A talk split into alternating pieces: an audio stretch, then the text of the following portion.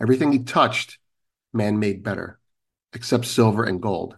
Those things he could neither transform nor improve upon. Those were symbols of the absolute, symbols of God on earth, perfection in form, unimprovable by man, and therefore only good enough in truth for one thing, something that needed to be constant, keeping our progressive ambitions from becoming untethered or unanchored, that being money. Why use it as money, you say?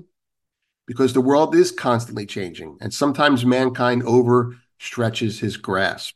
And then when that happens, he needs something to fall back on, something to keep him grounded, something to keep him humble, something to remind him he is not 100% in control of the things on this planet, something that cannot be improved upon.